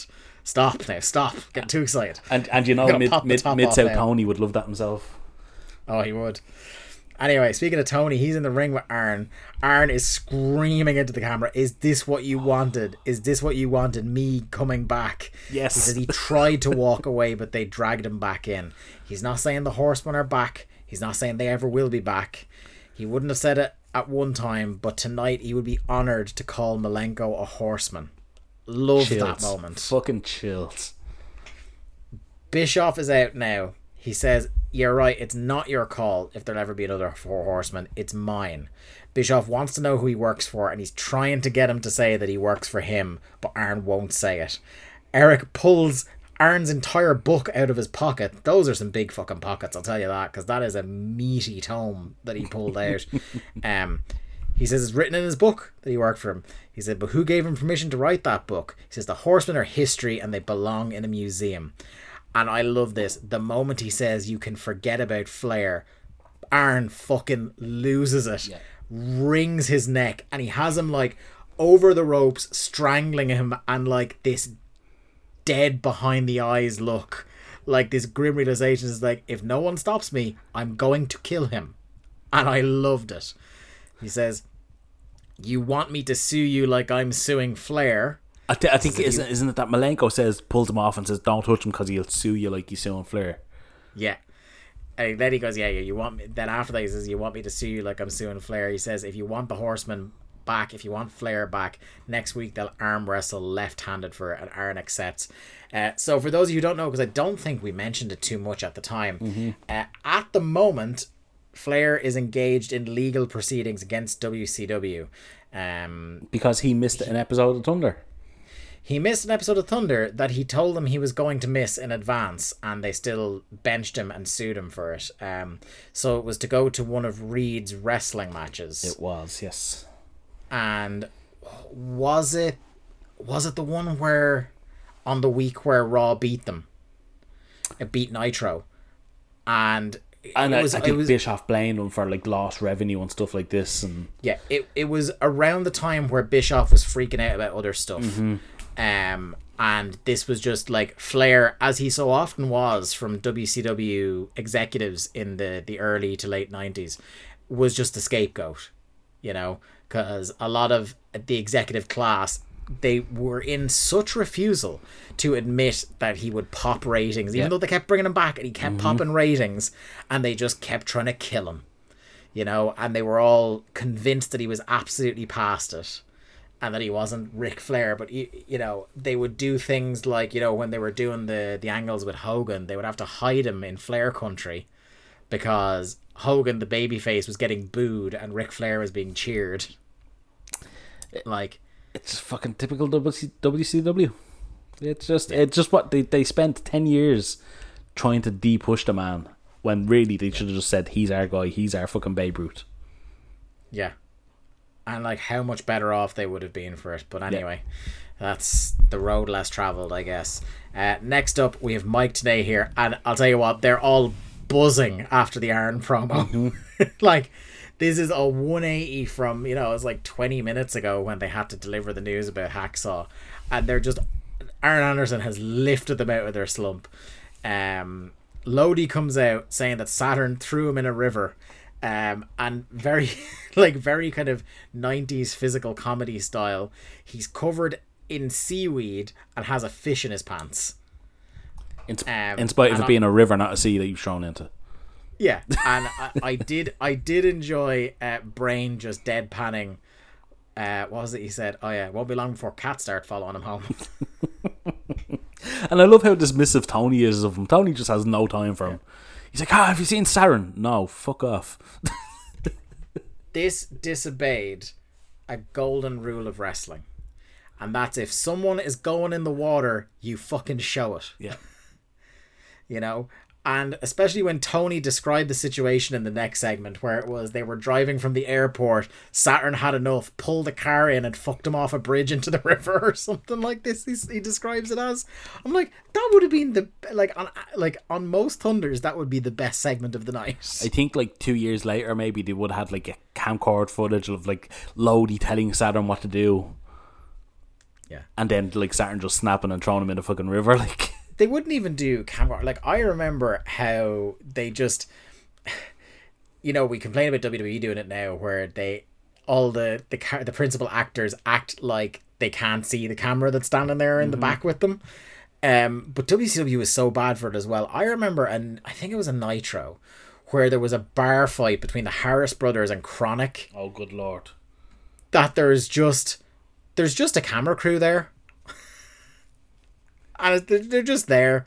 You know, the camera crew were there recording, and all of a sudden the bar fight, like, all of a sudden the Harris boys come by and go, you know, we're gonna attack Kronik or something like that. It's just, yeah, I- W, yeah. Can't wait to get to that, Lee. That'll be a Nights and Nitro special. The shitty bar fight between the Harris brothers and Kronik. Actually, did you watch the video of the Goldberg entrance that Alan sent us? No, I didn't. I, I kept meaning to. Oh. Okay, Where he enters from like the, the train station across the street. This is for. We had mentioned it on the show about how Kronik's um, last ever match was in All Japan. in the Tokyo Dome against Goldberg and who was Muto. it? Mu- yeah, Muto. And yeah, Goldberg enters from across the street in the train station. Yeah, he enters across the street in the train station, walks across with like full security in his like you know remember that jacket he wore when he debuted in WWE, the like Harley Davidson jacket, wearing that like in his jeans and just walks to the he walks to the locker room and then tells the camera to get the fuck out, and then it comes back and Goldberg's walking out in his gear. Incredible. and it's just like it's like I think it's about four and a half five minutes long, and it's incredible. And it's and the more devastating thing is apparently this match does not exist on footage anywhere. Yeah. this yeah, Alan did mention this to us, and that's very very sad to me. Uh, our next match is the tag match mentioned earlier. It's Jim and Davey versus Lex and question mark, because Lex starts the match alone, and he actually seems to be doing just finely. um, he is beating the shite out of both of them uh, until Jim grabs a headlock in the corner while he's uh, not the legal man, and literally to the second he grabs the headlock, out comes Bret commentary are bemoaning the fact that this makes it effectively three on one. But then Bret, I don't know who missed their cue. I suspect Jim Neidhart. Bret just goes for them and has joined Lex's team. Bret beats up Jim. Uh, he took the tag. There was a great moment where he he goes like after he beats up the two of them, he goes onto the side and he holds out the hand, and Lex really sells the "Can I trust him?" thing before tagging him. Bret beats up Neidhart tags Lex back in, who is still suspicious, puts him in the torture rack, and I felt so. I, I don't know if you noticed this. I felt so bad for Lex here because Neidhart not the easiest man to get up for a torture rack. I, I think I counted maybe three or even four times where he nearly collapses off his back. Like he doesn't get him upright and he nearly loses him, but just keeps hoisting him back up to the point where he is begging, I think it's Charles Robinson, just ring the fucking bell, basically. Um, because he just can't hold him up there anymore. And yeah, um, taps out. Uh, the uneasy alliance between Lex and Bret has been formed. Uh, what did you think of this? I thought this was one of the more, at least, interesting Bret segments we've had. Dave, you breeze through that run through like a man who just absolutely could not give a fuck. It's it's so warmly. Yeah. Look, I'm I'm I'm still. It, it, it has a long way to go before I say I'm into anything Bret's doing, but I think for a match involving these four men, they did it in a reasonably interesting way. Look, I'm I'm very much with you on Bret isn't good. Yeah. But you know that that he seemed to be playing the long game at this stage with the whole Bret versus Hogan stuff and and teasing that Bret is on side with Sting and Luger at least. So you know, look, I don't want to say it's interesting, hmm. but look, they're doing something. So I'll, I'll yeah, which is better than nothing. I'll give them that little nugget of credit for it. That they're, they're, they're trying something. I'll give you another little fact here, Lee, about this. 13 segments into the show, and this is the first clean finish. Gotta love Thunder. Damn straight. Uh, we get a Saturday night tease, and it's going to be the Fall Brawl kickoff show, and they're teasing that more matches for the show are going to be announced. We get a replay of JJ's announcement from earlier in the night, and then it's Konnan versus Disco with Alex Wright. Uh, Did, did you see Dis- Disco's magnificent pink gear? Man, how how how how great does he look? I think it's one of the only uh, man-made structures visible from space. That gear. Um, I love. I what I did love about this is the two dorks begging to join the wolf pack. they had heard that they were looking for new members and they really wanted to join. Konnan completely buries them by saying that the wolf pack don't roll with saps, and I love indignant Alex Wright saying, "Can't you see we are cool?" Loved it. Yeah. Uh, when we get to the actual match, Lee, Konnan absolutely squashes him. And I would say that this match lasts about half as long as the promo segment did, but the crowd loved it. Dave, like we we've talked about this. Konnan may be like the second most over man on this fucking roster at the moment. Yeah. Well, I, I wrote here that apart from Arn, this is the biggest reaction to anybody on the show. So far, at least. Like I think it's like it's Goldberg and then maybe Konnan and maybe DDP. Like they're with him, Yeah. but like Yeah. Konnan is so fucking over. Like Yeah. I know, like we call it his shtick, like, but like that opening like promo that he does every week Yeah. is so fucking loud, like so loud. Yeah. And do you know what? Like I, I know even like a couple of years later, uh Filthy Animals and he's still doing the promo and it's still over as hell. Mm-hmm. Like that dude, you know, say what you like about him and a lot of people do say things about him. Um but smart, you know. Like he does what four moves in this match: facebuster, rolling lariat, tequila sunrise. Yeah. And like, yeah, just a smart guy. What can you say? Um next we have Tenay. This is the fucking weirdest segment of the whole show. Tenay is out, outside the building, but it looks like a different building altogether. It's suddenly broad daylight, even though it had been nighttime earlier during Jericho's segment. And um he's there with the Armstrongs. And if that wasn't weird enough, Cat walks by in his gear outside, and you know, Lee, I've said that before on the show. One of my favorite things, comedy things in wrestling, whether intentional or not, is wrestlers in their gear in the real world. So I'm on board, you know, mm-hmm. ironically, of course. But he's there in his gear, barefoot and outdoors.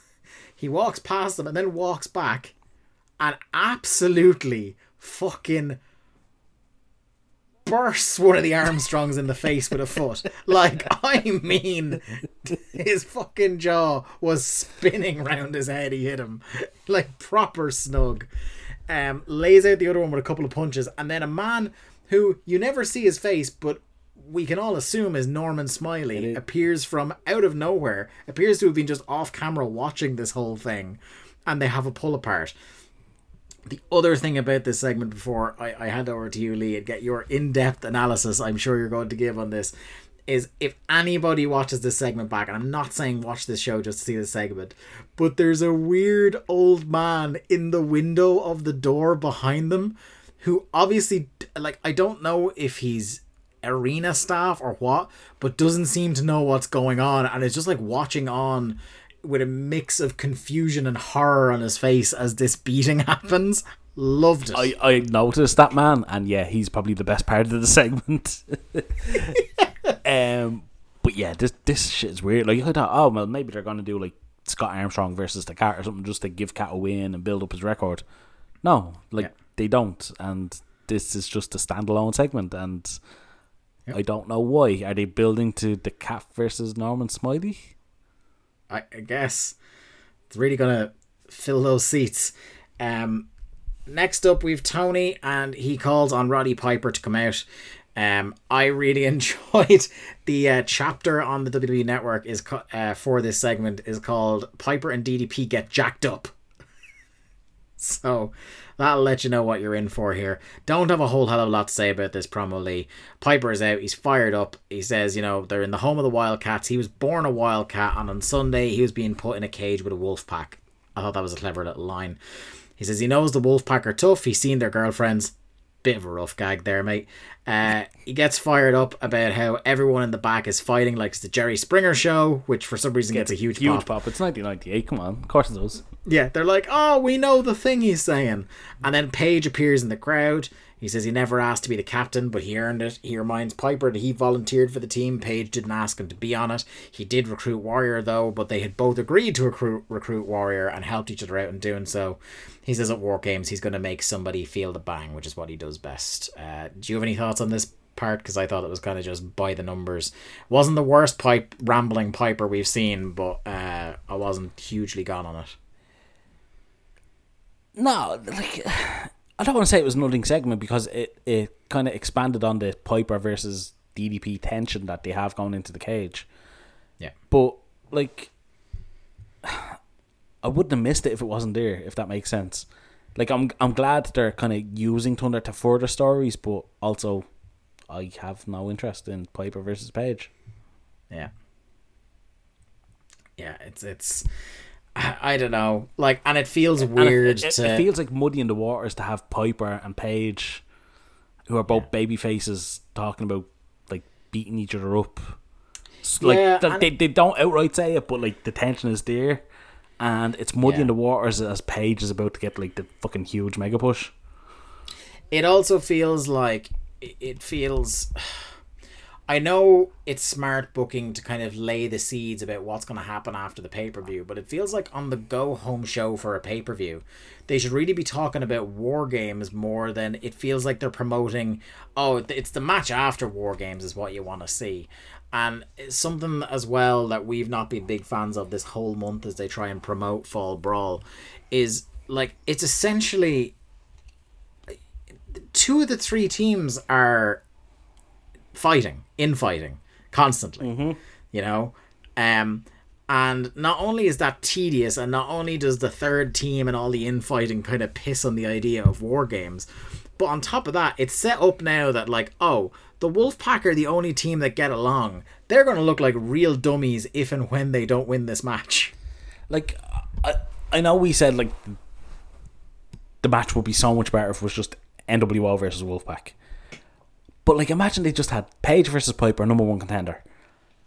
NWO versus Wolfpack, just four on four. Nash, Sting, Luger, Konnan versus Bret, Hogan, Stevie, and fucking I don't know another whoever whoever else Norton or something. Hmm. And then yeah, due to due to Bret Hart's tension is like where he's like helping, not outright helping, but like you know not attacking Sting and Luger and stuff like that. And then just let Piper and Page have a fucking ten minute match. Yeah, it's just we said it before uh, in this build up to Fall Brawl. Is pretty much any combination of these names they could have done would have been better than what they did do. Um, it's just a real, real disappointment. Um, next up, we have Goldberg versus Rick Fuller. Guess how this one went? It goes about 90 seconds. Um, Hogan and Disciple try to interfere at a certain point uh, to beat Goldberg down, but he completely no sells it. Somehow the ref does not see it though. Uh, it's really weird because you have these three large men brawling in the corner. And what would you say, conservatively, Lee? Is the ref even five feet away from them when it's happening? I like to think he didn't see. Not that he didn't see it, that he just ignored it. Or the ref just is like, he just has really shite peripheral vision. And just literally can't see anything he's not directly looking at, which I, think would be a poor quality in a referee. Or maybe he just has great faith in Goldberg to not get beaten up. Yeah, it'll be fine. and you know what? He was right. Uh, Disciple eats a spear, Hogan bails, and Fuller eats a jackhammer. So, what do we know? Um, it's main event time. It's Stevie Ray versus Kevin Nash. Oh boy. Um, what I will say is I, I really roared laughing during these entrances because Tony is doing the hard sell on the pay per view because it's the go home segment. Mm-hmm. And he goes, Look, I know we tell you every month that you can't miss the pay per view, but this month you really can't miss the pay per view. We really mean it this month. yeah, yeah. You you just know that in in his own head he's like my credibility has fallen off a cliff already. and it's only 1998. I know. Still nearly three more years to go. Um, this is just a big immobile stiff match, Lee. like I don't think there's more than like three actual bumps in this match. It's just them throwing fucking haymakers at each other. The most exciting tease in this match for something that might happen at the end is Brain saying that he will, at the end of the match, attempt to make his War Games prediction, and he has never been wrong. And Tony just says, "Yeah, you have." I think he says like, "Are you sure about that?" Yeah. Um, nothing particularly notable, as we said, happens in this match. Back and forth a little bit. Nash finally goes for the jackknife, but Vincent jumps him with the slapjack. Well, he didn't Yeah, yeah. because once again Vincent missed his cue. Just yeah. Describe describe what Vincent does not do here. So I think Nash lays out Stevie with like a fucking huge big boot. yeah, He looks down to Vincent on the floor, like gazes at him for a good couple of seconds. Nash then positions himself with his back to Vincent. And slowly, ever so slowly, sets up for the jackknife. Which Vincent doesn't actually get into the ring to, to interfere until Stevie is basically up on his shoulders.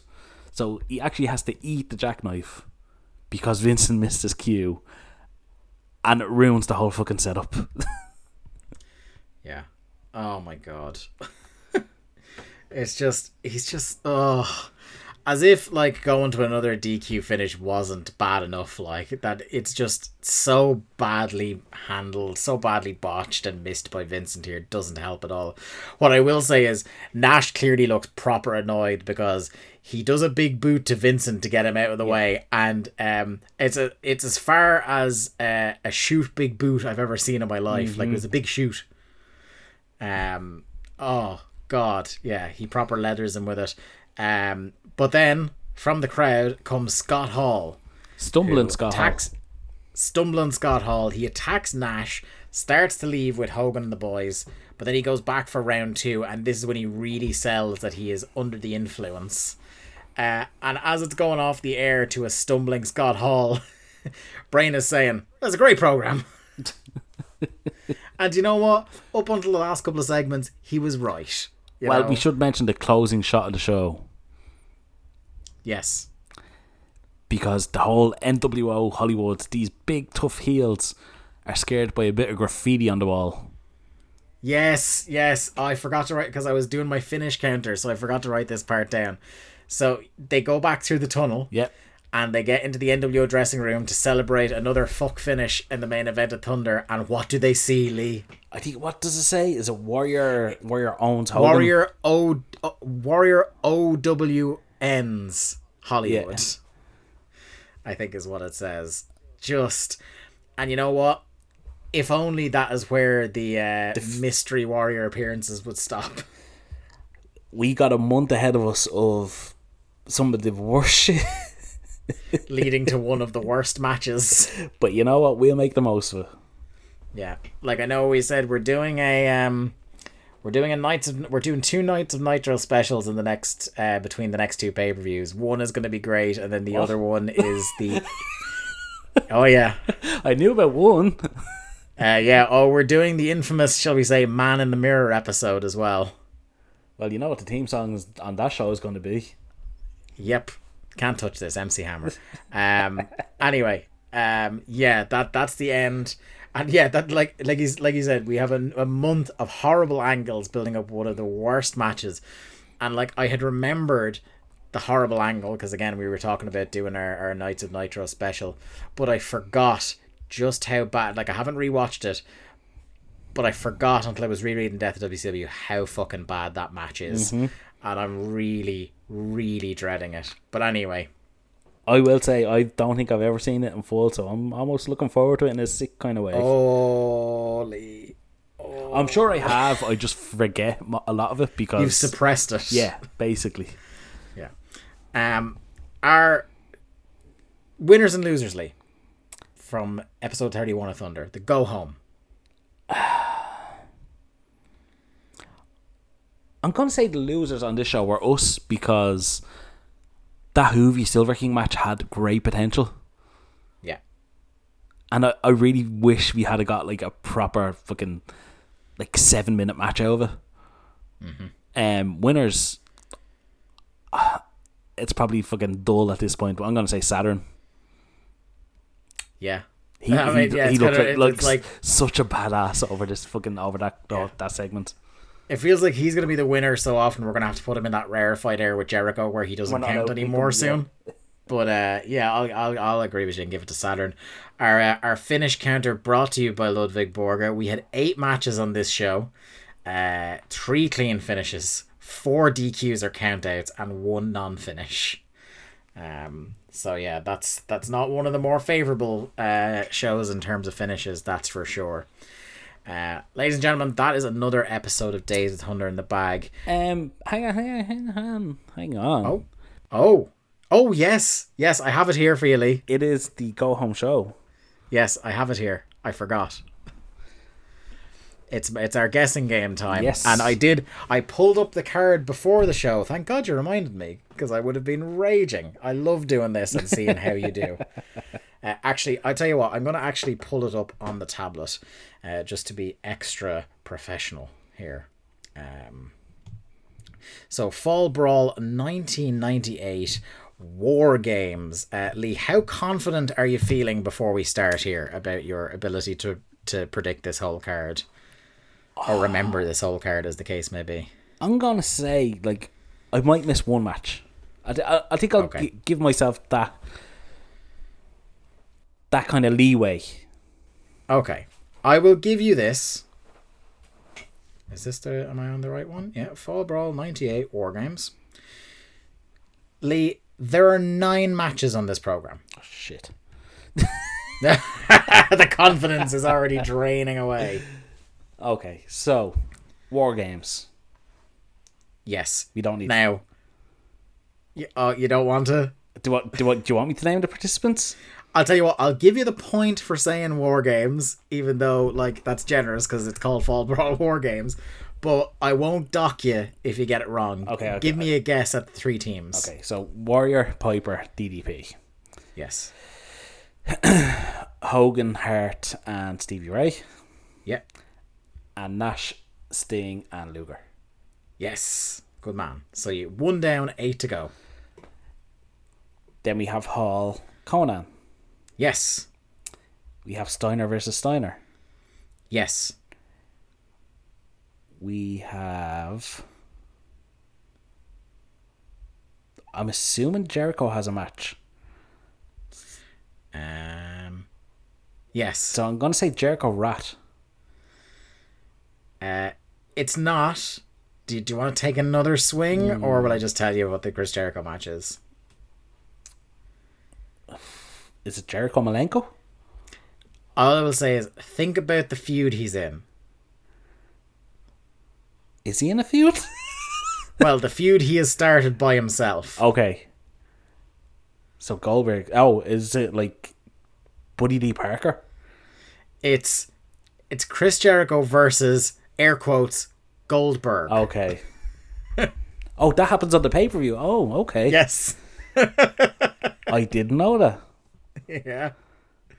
I thought they did that on the Nitro. Oh, I, I was expecting that to be on the for the next nights of Nitro. All right, okay. Um, what else? Who's the cruiserweight champion? Cruiserweight champion is Juvi. So Just to recap, you've got War Games, you've got Konnan Hall, you've got Jericho Goldberg, and you've got the Steiner Derby. like Juvi is obviously going to have a title defense. So do we do we confirm get, that he does. do we get a rematch with Silver King? Correct. Oh, okay. Um, tag champs. Do we have tag champs? I don't think we do. Tag champs are a thing that exists, but they are not defended on this this program. Okay. Uh, the Giant. Does he have a match? I do not see the giant here. which is a fucking disgrace. At this stage, I don't know. Like, what what else is there that they can do? Okay. Do, do, do you concede? I oh, sorry, I forgot the triple threat match: Raven, Kanyon, Saturn. Close but no cigar, Lee. Is it a handicap match? I know sold you when you mentioned three way earlier on because I didn't want to to uh, bury the lead too much, but it's just Saturn versus Raven Is it? with Kanyon and Lodi. Okay, So it's a Ravens rules match. So you know, it is. For all intents and purposes, a handicap match. on paper it's one on one, but you know we shall see when we get to Fall Brawl. Okay. Um, then we have, uh, let me see, uh, one you're not gonna get, I don't think, is Davey Boy Smith and Jim Neidhart versus the Dancing Good Fools. lord. Why?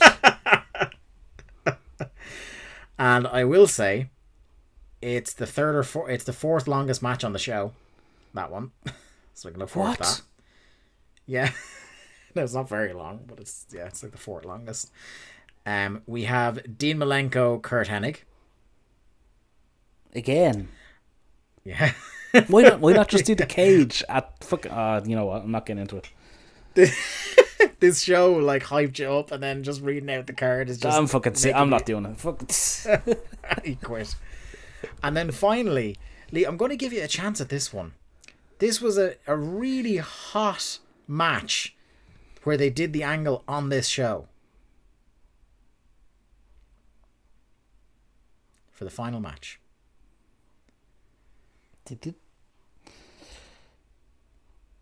They did the angle on this show. Mm-hmm.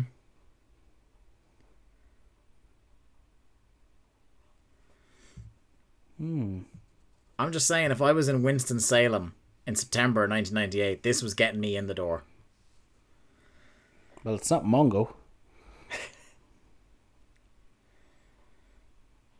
I don't. I don't know who.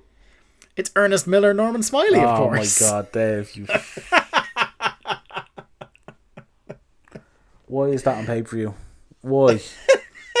Why We're is gonna find out. why is that on friend. pay? This pay per view sounds so fucking bad.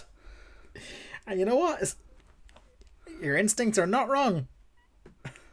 But uh, we shall talk about that uh, on the next show, my friend. we started off this show so fired up. I was so happy to watch this show. I was really looking forward to the Anyway. pay per view.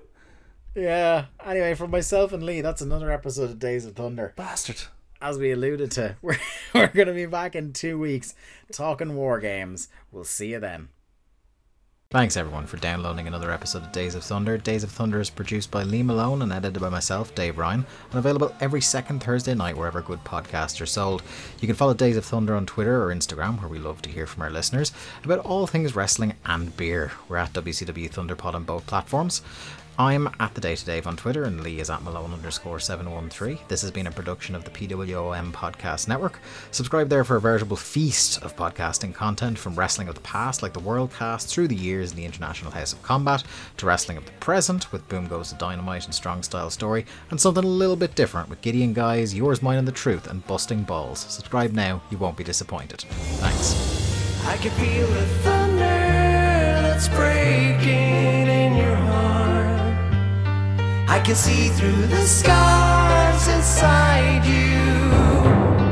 I can feel the thunder that's breaking in your heart. I can see through the scars